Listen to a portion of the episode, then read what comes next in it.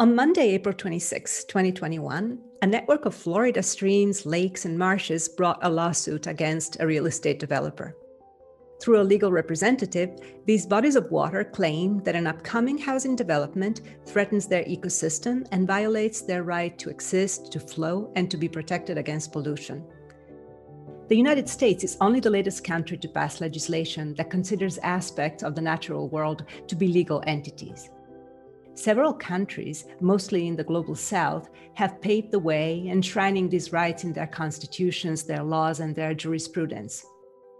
Since 2008, Ecuador's constitution has recognized Pachamama, or Mother Nature, as an entity that must be protected. In 2011, an Ecuadorian judge declared the Vilcabamba River as a legal subject with the right to its own course and Colombia, Bangladesh, and New Zealand have enacted similar laws protecting rivers as well as forests, mountains, and entire territories. But what does it mean for bodies of water, animals, and all of nature to be granted legal rights? Can thinking of them as legal entities help us shift the way we conceive of nature and curb our destructive instincts? Welcome to the fourth installment of the Broken Nature podcast series. I'm Paola Antonelli. Today, we will look at rivers and other bodies of water, at the important role they play in sustaining humanity and all other earthly species, at how they have been systematically exploited, and whether granting them legal rights can help protect them. We begin by speaking with Nathaniel Rich, whose most recent book, Second Nature, examines the influence humans exert on an alien planet and chronicles a few individuals' efforts to protect the changing environment.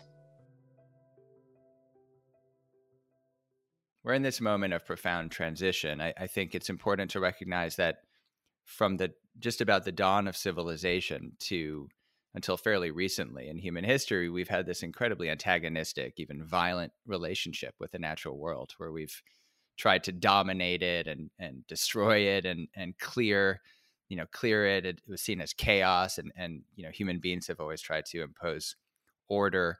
And it's only in in the last couple centuries that we've begun to understand that our efforts um, have been devastating on on the great natural processes that support life on Earth. And I think we're now in this moment of reckoning where there's both a realization of the damage we've done and a resolve to try to repair this damage.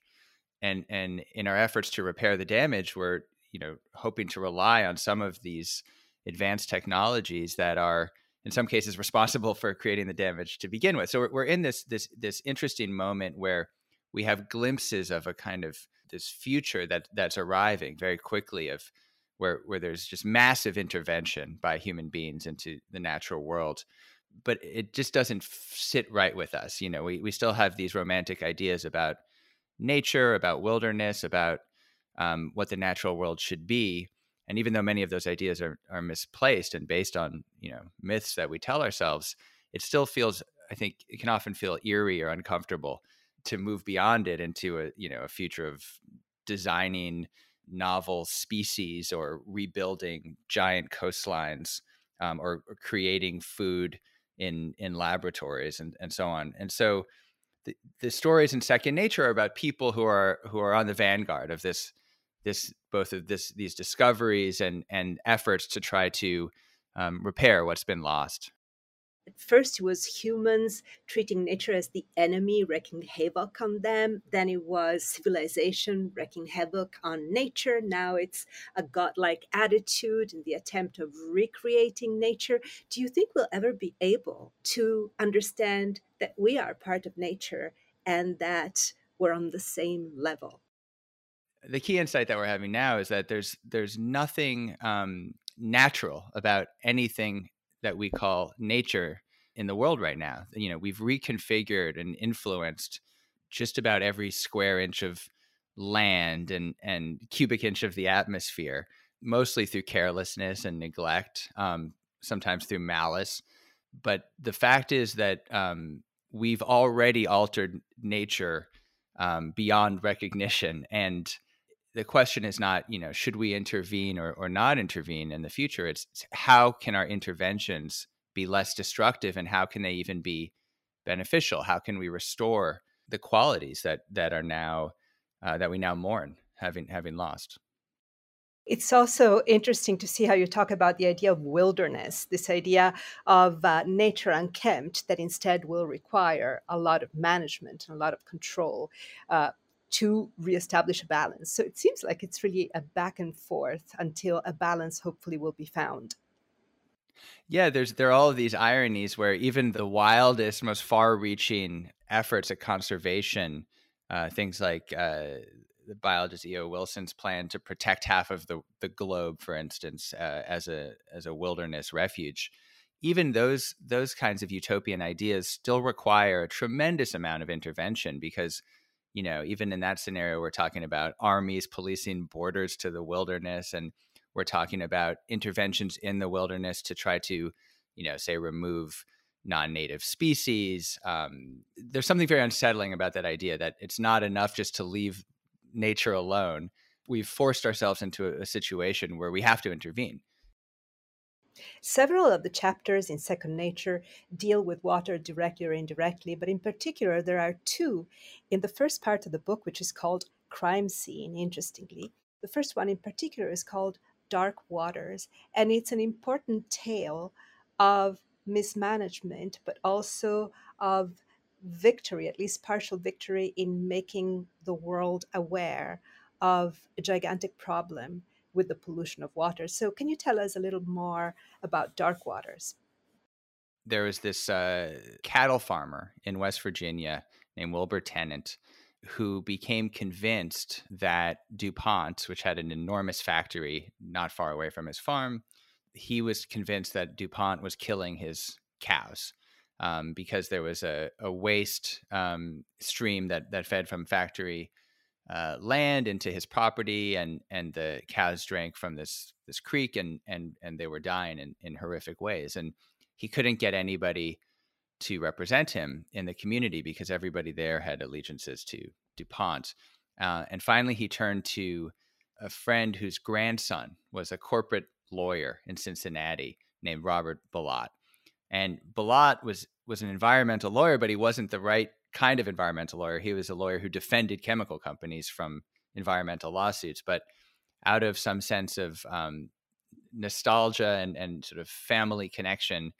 Bilott took on the case sort of a, as a lark and began to investigate it um, casually at first and then more persistently uh, using the techniques that he he had you know that he used as a as a corporate defense attorney um, you know, he knew how these big chemical companies worked.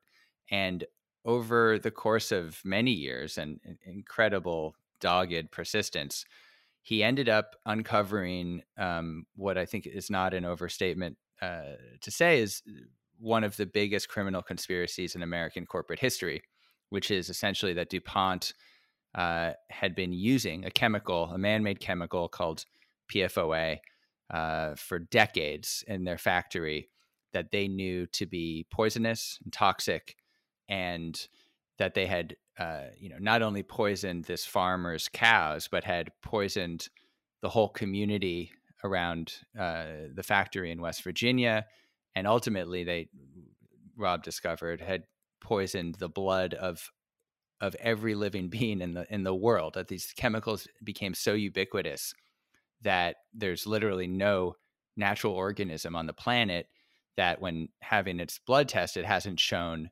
uh, at least traces of of PFOA, and um, and so the story is is about this multi now multi decadal saga uh, of this one lawyer who has um, this life changing, identity changing uh, encounter with this poor cattle farmer and uh, takes on you know the legal fight of a century to, to take on the, the world's biggest chemical corporation and to hold them accountable for a global act of of uh, of water pollution and air pollution and, and ultimately you know biological pollution. But what is amazing, besides this story, which is incredible, but it's also what you say in your essay is that there are more than 85,000 synthetic chemicals that are in regular circulation, and the American government has restricted the use of only six of them.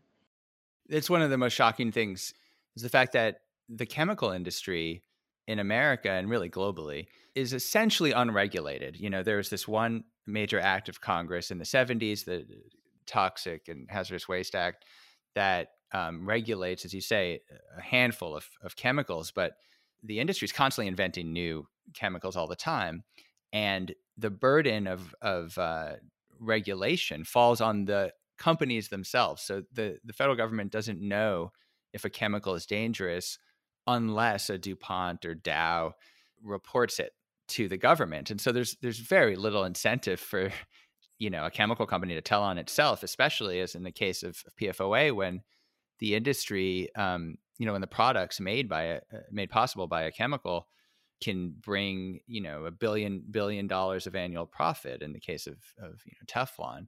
And so you know one of the most disturbing parts of the story is when uh, Bilott learned that DuPont, as early as I think the early 1990s, knew that they had they had replacement chemicals that they could swap in um, that would be less harmful.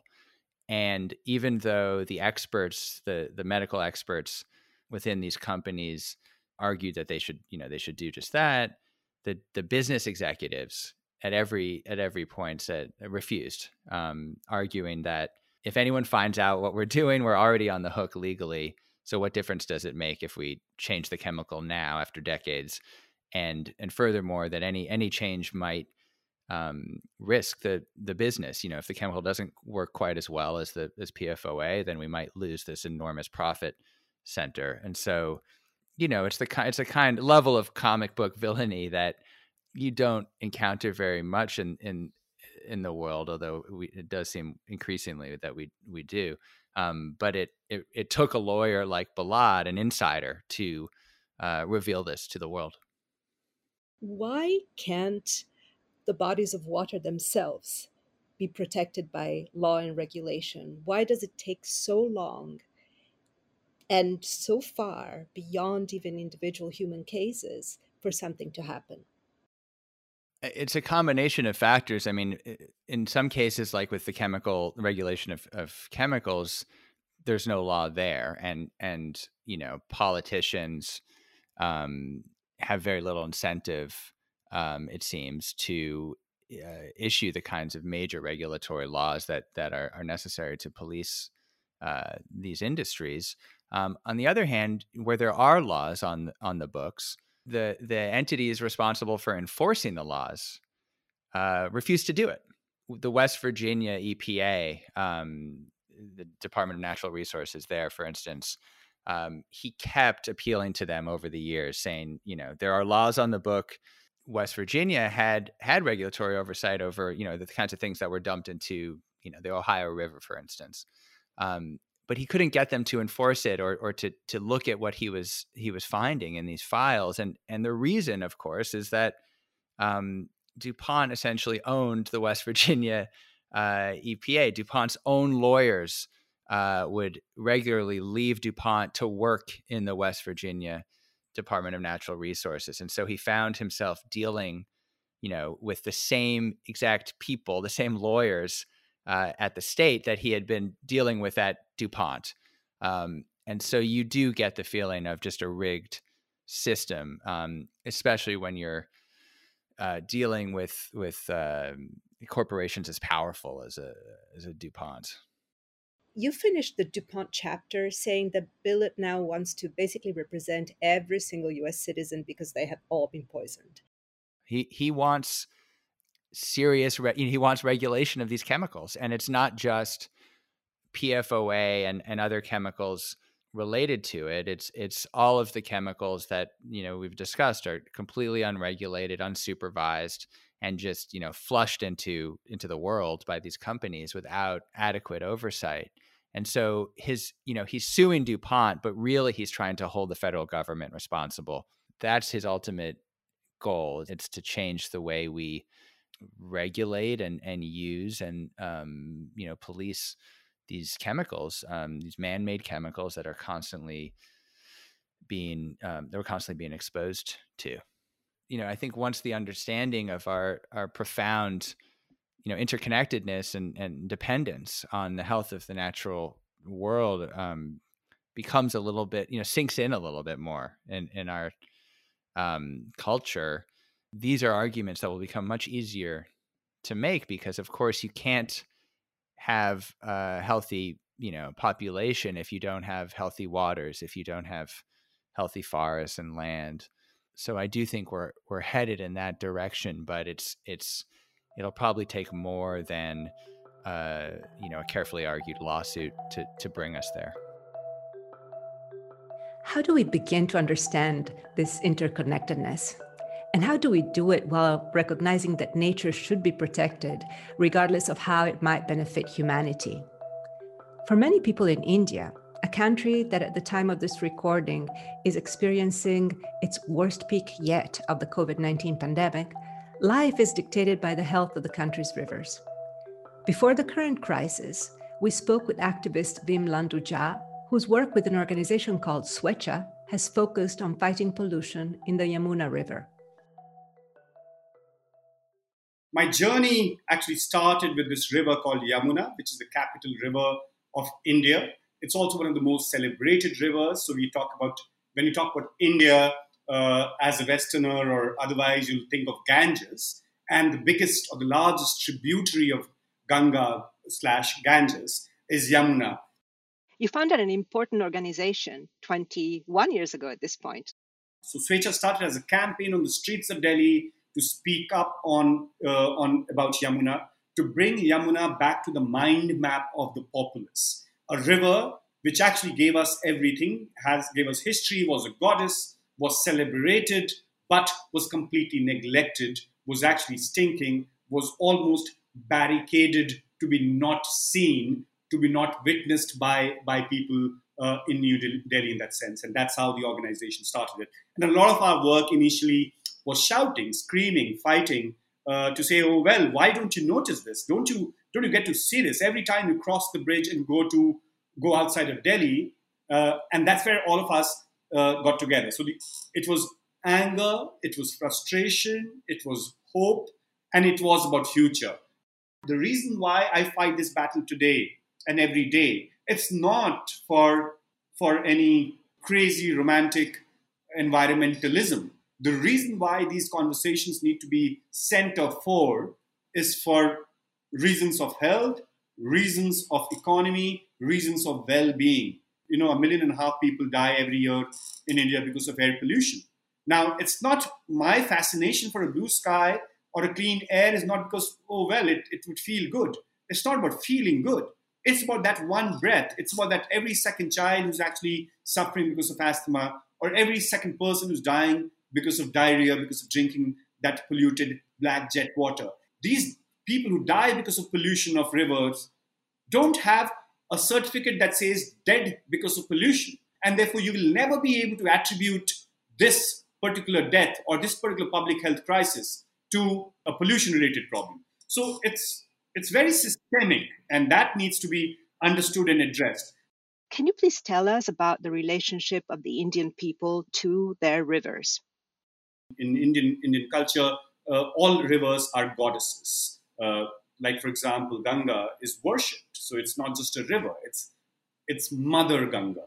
Similarly, Yamuna is actually Ma Yamuna, which means Mother Yamuna, and these are female goddesses. You know, when we said that the tribal uh, society or, or, or the ancient society believed in nature worship, this was one of the one of the ways of worshiping in Hinduism or in Indian culture, uh, in that sense, to worship your rivers. But rivers play a very very important role for religious cultural reasons, for economic reasons, but at the same time, unfortunately, almost 80% of surface water which basically means rivers of our country, are completely polluted. And this is the data of government of India. So a, a, a, civilization, a country that actually worships its rivers, you know, worships its rivers, celebrates its rivers, calls it, uh, calls it goddess, and so on and so forth. But still, in the process, has completely forgotten about the river, has battered the river, has abandoned the river, and sometimes, in the name of faith, has actually poisoned the river. I would like also to understand how you deal with a big force in India, which is religion. I imagine you're talking to priests and to religious leaders to bring them to the other side of environmentalism. And is that true? And how does that work? We have engaged with religious leaders in two ways. One is conversational. that you actually bring them to the table and tell them, you know, the carrying capacity of the river, which was, say, 100 years ago, is very, very different from the carrying capacity of Yamuna today. So you were able to sing, dance, jump, uh, bathe, pass your excreta into the river 100 or 200 years ago, and the river was able to take it. But that's not the same river. River doesn't have life anymore. And the other is confrontational. Sometimes you need to challenge them, their belief uh, in, in the masses, or also legally. So, for example, there was a very, very big event that happened a couple of years ago, which was a, a World Culture Festival. One of the biggest spiritual gurus of, of the world, at least of India, called Ravi Shankar. Uh, he organized a song, dance, chant festival uh, on the banks of Yamuna. And in the process of organizing this two or three day event, plundered the banks of River Yamuna. So we actually first had a conversation with him, requested him to not have it on the banks of Yamuna. Fine, you have all your right to chant and worship and believe in your faith, and you can call the president and the prime ministers of the world, but do it in a stadium, do it elsewhere. Ecologically fragile floodplains of Yamuna is not the place. But of course, as in, you know, how can they listen to someone like us? And that's where we actually had to go to the court and challenge this entire festival in the courts. The courts actually intervened, penalized this, the guru. Uh, he was actually asked to pay a couple of million uh, dollars, but the event was allowed. The event was allowed because, you know, in the legal uh, terms, there's something called fait accompli. It's too late, as in damage has happened. And that's the unfortunate reality that we actually see with many things. You know, we do not, our, our, our institutions don't intervene at the right time. Industry has tremendous responsibility, agency, and power. Have you been able to collaborate with industry or have you been forced to confront industry only? Last lockdown, the rivers and our skies became very, very clean. And there are a lot of these stories all around the world, also in India, that, oh, well, suddenly Yamuna is blue and the sky, sky is blue, and something that, that we had never imagined. That happened because industries were shut. And we haven't directly worked with the industries because, you know, at the end of the day, it's about regulation. It's about two things. It's about the quality of water or the amount of water that they actually pull out of the river. That's one. And the second is the quality of water and the quantity of water, wastewater, that they put back, back into the river. Now, they on paper are supposed to be regulating that, managing that, setting up effluent treatment plants or sewage treatment plants. We have, we have been putting pressure on the government to really have better regulation, better monitoring. Some companies have come forward and supported our work, but still the fact that if river is as black as it was 20 years ago or more black than it was 20 years ago which means things haven't moved in that right direction.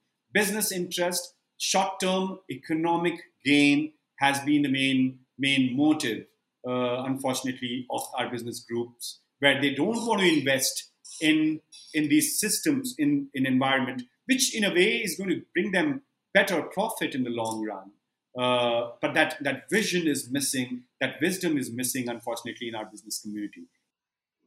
What would you say was the most successful act of resistance that Swechha um, had success with in the past 21 years? One impact that it has had that today people talk about Yamuna. 21 years ago, there was no conversation about the river. In the last 21 years, we've taken scientists from EPA to, to every single media house in, in, in the world has been taken to the river.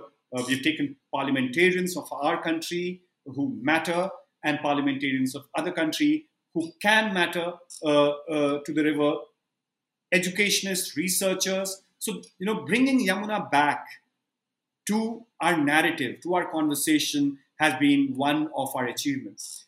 There's nothing magical that we've been able to do, but maybe we have paused the process of degeneration. Maybe we have stopped other rivers from degeneration. Maybe we've created hope in the minds of young people that they need to fight for their river bodies. Maybe we've actually made state more accountable, more responsible, and more vigilant that they can't just get away by really battering and selling inch by inch, liter by liter, yard by yard our, our, our natural resources. I think maybe we'll know in this lifetime or maybe next lifetime or maybe never whether our contribution or contributions of many people like us, many environmentalists all around the world, if we've had any, we have made any difference. Maybe we all are fighting lost battles, but we don't have a choice but to fight them. How can successful initiatives prevail in countries where nature continues to be attacked? And how can we begin to think about representing rivers and nature fairly when the system was created for the benefit of humans? We spoke to Belkis Izquierdo, a judge and indigenous woman belonging to the Arhuaco people in Colombia. Since 2018, she has been a magistrate in the Special Jurisdiction for Peace, a justice mechanism created within the framework of the Colombian peace agreements of 2016 to investigate and judge the crimes committed by the public force, the members of the Revolutionary Armed Forces of Colombia, and other factions during the country's decades long civil war. The JEP is a key institution of Colombia's transitional justice process, which has guided the country from a state of internal armed conflict to peace, at least momentary. In this capacity, Izquierdo has advocated for a shift in how we think about nature by declaring that it should be considered a victim of such crimes. This interview was conducted in Spanish by Ana Burkhardt and interpreted by Aurora Solá. Yo quisiera, en primer lugar, compartirles a ustedes que yo soy de un pueblo indígena, el pueblo arhuaco de la First of all, I'd like to share with you that I'm from an indigenous people, the Arhuacos of the Sierra Nevada of Santa Marta. There are four peoples that inhabit the Sierra, each with a strong cosmogony, so I have that great good fortune. In our territory, we say that we are guardians of life. And in the Sierra Nevada de Santa Marta, we say that it's the heart of the world. So I think that we might begin from there to discuss why it's important to begin changing the way that we relate to nature and with the territory and with the environment. It's a change of paradigm, a change in the nature of logic itself. So, I'd like to talk about case number two, in which the Special Jurisdiction for Peace declared the specific territories of Ricaurte, Tumaco, and Barbacoas as victims of the Colombian armed conflict.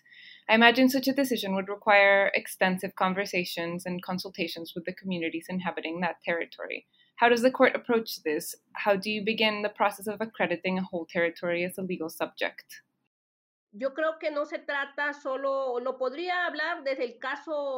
So I couldn't talk about the territorial case number two, but I think that we could discuss the various approaches that the Special Jurisdiction for Peace has an ethno racial approach, a territorial approach, and a gender approach. That allows us, when we enter the territory, to understand what's important to those peoples, those communities. And what's important to those communities is not just protecting humans, but protecting all systems of life.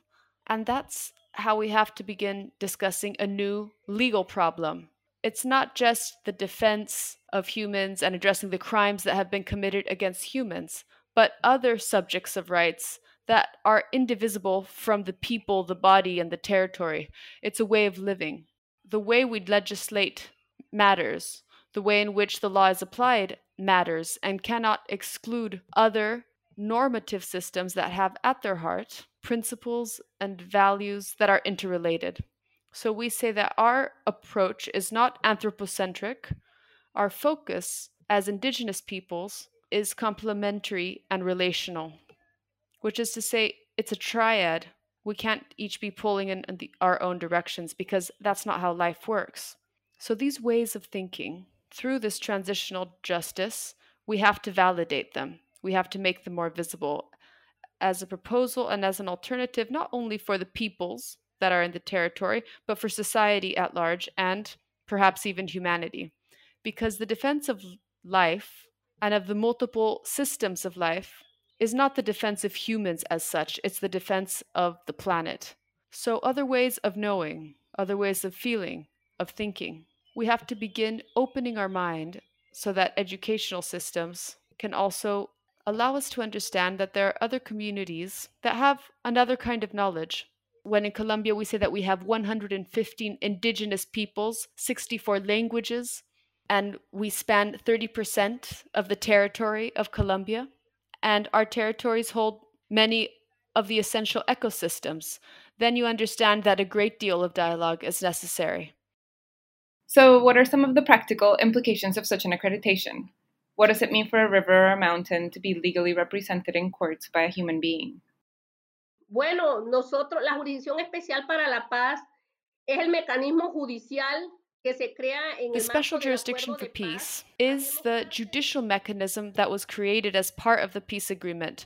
Our mandate is to investigate, judge, and sanction grave human rights violations and infractions to international humanitarian law that have taken place as part of the armed conflict before December 1st, 2016. The Chamber for the Acknowledgement of Truth and Responsibility, where I work, we have seven macro cases open Three of them are territorial. One of the main characteristics of these territorial cases is the presence of multiple collective subjects, be they indigenous peoples, Afro Colombian peoples, and many other peasant communities. This idea of the territory as life seems to be the key for your work as a magistrate what are some of the concrete environmental threats that these territories are facing and which you've had to take into consideration as a magistrate on this case? Claro. Eh, bueno, yo no puedo estar hablando, voy a hablar más de forma I'm going to discuss this in general terms because I can't go into the particulars of the macro criminal patterns that we've been addressing when it comes to the destruction of nature, the territory, social environmental damage. But in Colombia, we have had multiple bombs on oil pipelines. How many barrels have poured into the river? For how long? How long did they remain? How many ecosystems? How many animals? When anti personnel mines are installed, how much pollution? There are multiple, multiple environmental damages that are directly affecting all the ecosystems, as well as the health the life and the dignity of all humans and non humans. And we have many, many cases of this. So, this is, of course, not the first time that nature has been considered a legal subject by the courts. Can you talk about the legal precedent, both internationally and in Colombia, that has informed your thinking for case number two? Se incluyeron unas normativas fundamentales relacionadas there are fundamental regulations related to the collective subjects of rights. In this case, we have laws number 4633, 4634, and 4635 that recognize, in abstract general terms, the territory as a victim. This was very important work that was done as part of the drafting of the law for victims. A protocol has been created for the relationship between the special jurisdiction for peace, indigenous justice, and Afro Colombian justice systems with a protocol for relating to all these different peoples. In this sense, once we opened case number two, the victims not only present their reports, but they request the accreditation of the community, but they also request the accreditation of the territory as a victim. So when we began this process of dialogue, we understood that it's not just about accrediting a territory overall, but going further to understand the cosmovision that each of these peoples has. And in the case of transitional justice, we try to make visible and dignify those particular relations that each collective subject has to its territory and that are important to life itself and to reparation. We have to ask who can be the voice of the territory and its sacred places if it's a living territory? We talk about living territories because that's how indigenous people feel it, think it, live it. And that's how it's stipulated in the law of origins of indigenous people. Is the law a useful tool to help us change our paradigms, to change the way we conceive of other species? You have talked about the importance of cultural specificity when thinking about nature as a legal subject. In this case, of centering the Awa people who inhabit the territories discussed by case number two. Can these communities act as the legal representatives of the territory? Bueno, yo creo que ustedes eh, me plantean una. You're asking me a very important question. What does this imply in practice? That a human being represent these entities. There are people that have trained to communicate with nature and the territory. That is, the voice that will be taken to these judicial situations is that voice of knowledge. It can't be any given voice.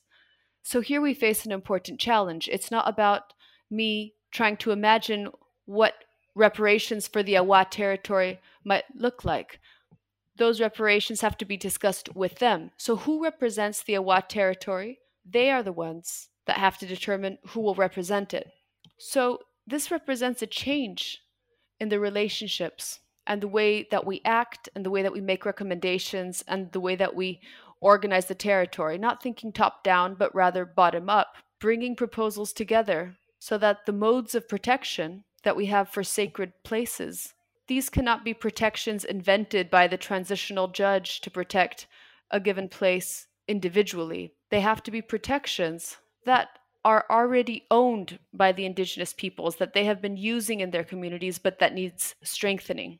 So many might be thinking about the implications of the certification of the territory as a victim, guaranteeing given rights, when we haven't even finished guaranteeing the cultural and economic rights of humans. But if you stand in the territory of these peoples, you understand that territory is identity, it's life itself.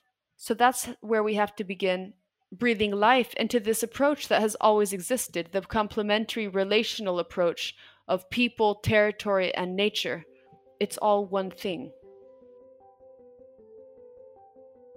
At the time of this recording, Colombia is in the middle of a national strike that has led to large demonstrations against poverty and inequality that are, moreover, being exacerbated by the coronavirus pandemic. As with other social and environmental struggles in the country, Indigenous communities have been at the forefront of the resistance. Our guests today have shown us that the protection of natural environments cannot be achieved without addressing the needs of the communities that are closest to them. Granting legal rights to rivers may not guarantee their preservation, but it can help us change how we conceive of them.